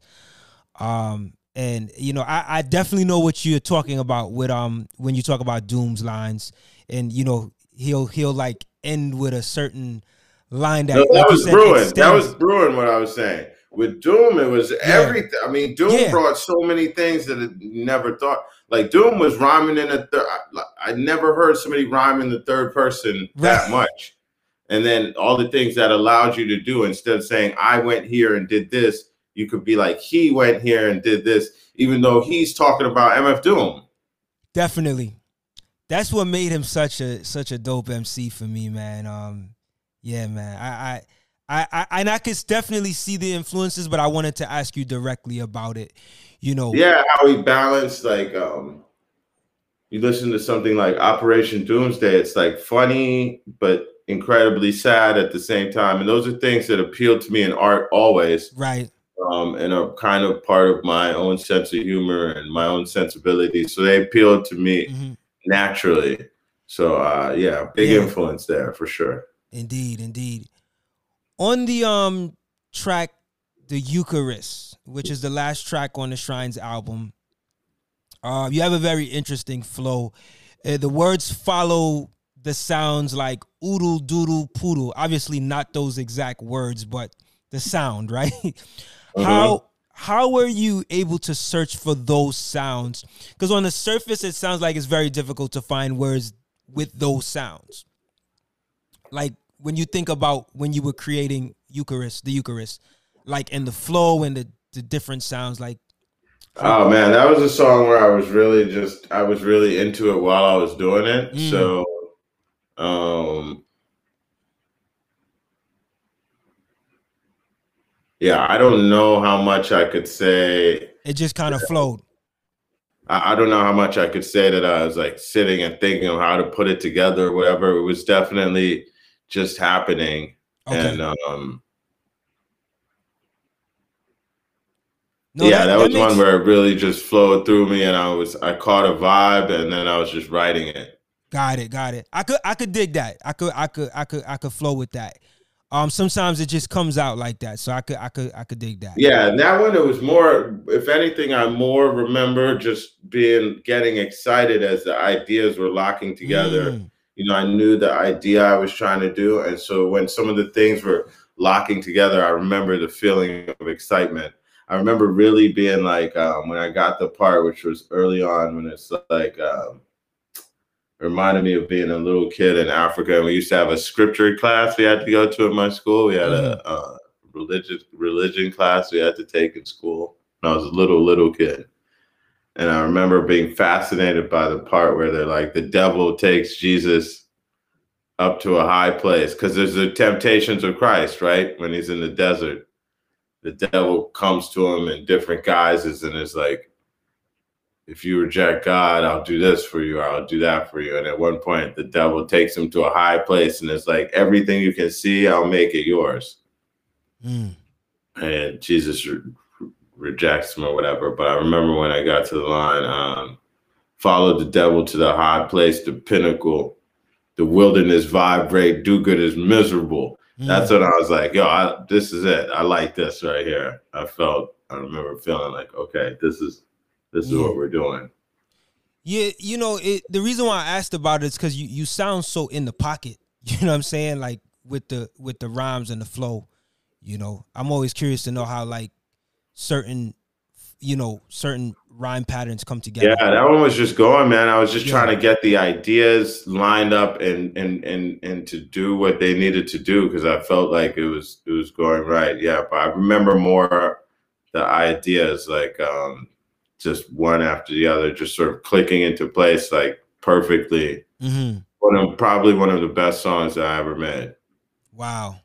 Wow. I really like all every aspect of every line of that is like like the Pilate silent, but that's a signal too. Mm. You know, because Pontius Pilate is like, I didn't tell them to kill him. But I think a recurring theme in my music is that uh people's uh, uh people's desire to avoid responsibility mm. for mm. all sorts of things. Mm. you know, yeah, the Pilate didn't say anything, but that was a signal too. You know what I mean? Mm-hmm. so was and and obviously the um, the Group Home shout out made me really happy. Mm-hmm. You know, as an old Premier, like I still remember the first time I heard that record and being like, "What? Wow!" Lil Dap, uh, superstar. Yeah, that was the record, man. Shout yeah, that was the record. Yup, 90s, man. Came up on that. So uh my last question in reference to um lyrics on the on the pride um I'm actually gonna go back to Benni Miles from Haram. I didn't get a chance to ask you about this, but this lyric was so potent that I I, I wanted to ask you it. Um, you have a line where you say, "Ain't no angel saving us, ain't no saving us, um, ain't no slaving us. You're gonna need a bigger boat, you're gonna need a smaller ocean, but here's some rope." Now, it sounds like you're talking about self reliance in that lyric, but can you break down, you know, the meaning of the of the lines? Okay, so it's it's uh it's um it starts off uh dreams is dangerous, linger like angel dust, which is self-explanatory, right? Mm-hmm. Um, ain't no angels hovering, ain't no saving us. Right. See, I saw somebody put it as harboring, and it's no, it's ain't no angels hovering above us.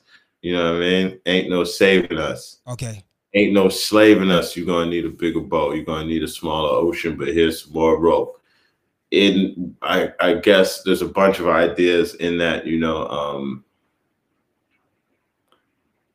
dreams can be dangerous, and I meant that in all sorts of ways. But I guess I, uh, both in the wider way of like dreams that people have that then maybe are aren't fulfilled, but also the sense. If you ever woken up for a dream and it took a while to be to figure out what was real, or some aspect of it hung mm. over your day or your morning or something, mm-hmm. where it was just like there, like you have an unsettling dream and for a little while you're like did some part of that really happen or you just feel it around you and then i, I also wanted to invoke the bigger idea of dreams that people have are, are dangerous um, and um, and then i you know linger like angel dust ain't no angels hovering ain't no saving us so that part is obviously religion the idea of if somebody else is, you know, there's, there's otherworldly forces waiting to help us. Um, and then the last part was about the fact that, um, uh, you know, yeah, you say slavery. It's not like that. That can't happen. You know, not going for it the second time. Right, right. you you go. You you need a bigger boat and a smaller ocean. Um, and you know, obviously the the Jaws reference or whatever. And when I said here's some more rope, it's like uh, give somebody enough rope, they'll hang themselves. Mm. That idea, and then of course that brings with the ideas of lynching and other things. So that's that's where I was going with it, you know. But like, got it. Yeah, if you want to do that, here's some. If you really think you could do it, here's some more rope. Go ahead and try. it. Right, right. So it's like a, it's like a, um, like I said, self reliance, but like fighting back. Like it ain't gonna happen this time around. For sure. Got it. For sure. Got um, it. And yeah, just the overall. Um, mm, overall, trying to. Uh, there's a world that people of things people imagine and or want, and then there's a world that exists. Mm, mm. Got it. Got it. Man, Woods, I thank you so much for staying with me um, for this no interview. problem, man. I I really enjoy, you know, I, I enjoy when somebody, especially when we have projects like this, and um, sometimes I'm surprised more. I guess it works two ways. Uh, um, sometimes you see people in the comments of a video or something be like, "What's this song about?" And um, my friend pointed out to me, she was like, "Do people ask Future what his songs are about?" You know, because it's like, what? I, and of course, you know, um, yeah, yeah. But I was also thinking about the fact of because obviously there's lots of things and lots of emotions that sometimes are going into a song. Um, but I do like at the same time, sometimes there's songs where I'll see what people said about them, and I'm just like, man, um, should just ask. Yeah, yeah. You know, and uh, and it's not not obviously once you make music, once you make or create something, it's out in the world. I can't, and I'm not able to dictate to people what they want to take away from it. You know, they're like kids. Like once you have your kids and they go off into you can't follow them around the whole time and make sure they act exactly how you want them to. You know what I mean? Um, you can't follow your kids around and be like, "Oh no, my kid is really great, fun to be around." Like they got to go to school and figure it out for themselves. You know what I mean? But uh, at the same time, um, sometimes you see some takes that are really, really bad, and and other times I recognize that things when I'm writing them, and sometimes it seems like people think, "Oh, you're sitting and trying." I'm writing it trying to be creative and write something that I think is good. Like, um, I'm not sitting there. How can I make this impossible? Sometimes I think things are not as difficult as they turn out mm. to be to understand. Mm. Um, and also, sometimes people want to have a reaction saying what the whole album is about, like the day it came out, and it's just like that's crazy, yeah. man. This is it takes it's time. not an insult to anybody to be like you might need to sit and absorb the work for a little bit um, get some more listens in before you come out with like your very first impression of what something's about you might end up looking foolish the, the music is not that surface um, and listen there's meaningful music that sometimes you know exactly what it's about at the beginning. Right, right. You listen to a Bob Marley song nine times out of ten, you know what it's about. I'm not saying that makes it whack, or like you listen to Tupac's music, the messages and the intent and the emotions are close to the surface. Um, that doesn't mean it's bad, but I'm just saying the music that we make, uh, or the music that I make, it's kind of like nobody wants to hear your, you, you, you know, your take on like uh, if you watch a David Lynch movie, you might need to sit down and watch it again. Like it's not traditional in its approach to a lot of things, but um, yeah. So I enjoy I enjoy talking about the work, and I enjoy when somebody has pertinent um, and insightful questions about the actual material itself. Yeah, can be interesting to talk about, especially when we've done a million interviews about whether we hung out with Alchemist in his studio. Not that it, those are important things to cover, but I right. appreciate that you giving the opportunity to come on and talk about specific lyrics. It's fun to me. I appreciate that, bro. And I always say what you guys are known for is your art. Right? You guys are known for particularly as Armand Hammer and even you as Billy Woods, the artist, you're known for your music. So I try to focus on what I resonate with you with, right? In terms of me being a, a listener of the music. And but that takes time. That takes effort. I mean, I this interview went long, but I, I have to say it it's taken me full multiple hours out of my day of playing back the lyrics, playing back the music, changing up questions, you know. So I see this as an art too. So I'm grateful to hear your response. Thank you, man. I appreciate Indeed. it. And um Indeed, man. Anything I can do or that you need from me, um, just let me know. I'll be very interested to see this. Yes, man. Yes. Thank you so much. So um in closing, if you have any last words uh in regards to the Haram album, like what what do you what would you like to leave with the um you know the listeners or the people out there that are you know now getting into the album? What what what would you hope they they take from the project? Um well, I hope if you heard it and you haven't heard Shrines yet, you go back and listen to that. I think that in some ways, kind of like uh, I thought it was interesting you wanted to talk about both records because I think in some ways, much as Rome and Paraffin were two sides of a coin, I think that these albums, Shrines and and Haram, are interlinked in intentionally and by chance and by the nature of how and when they were made in a way that makes them kind of a pair. Um, and we've had this thing where we've made two Armand Hammer albums in a row or almost simultaneously. The last two, Rome and Paraffin, were made in overlapping ways that um, mirror in many ways mirror the creation of Haram and Shrines. And um, I think that there's some interesting carryover and exchange of ideas and dialogue even between the two records. Um, yeah, that makes that's, sense. That's, that's, what I say. That and um, Alchemist, great, great guy. Uh, happy to be able to consider him a, a friend um, and hope that friendship continues to grow because we have a lot in common. He's a great person. I really enjoyed interacting with him.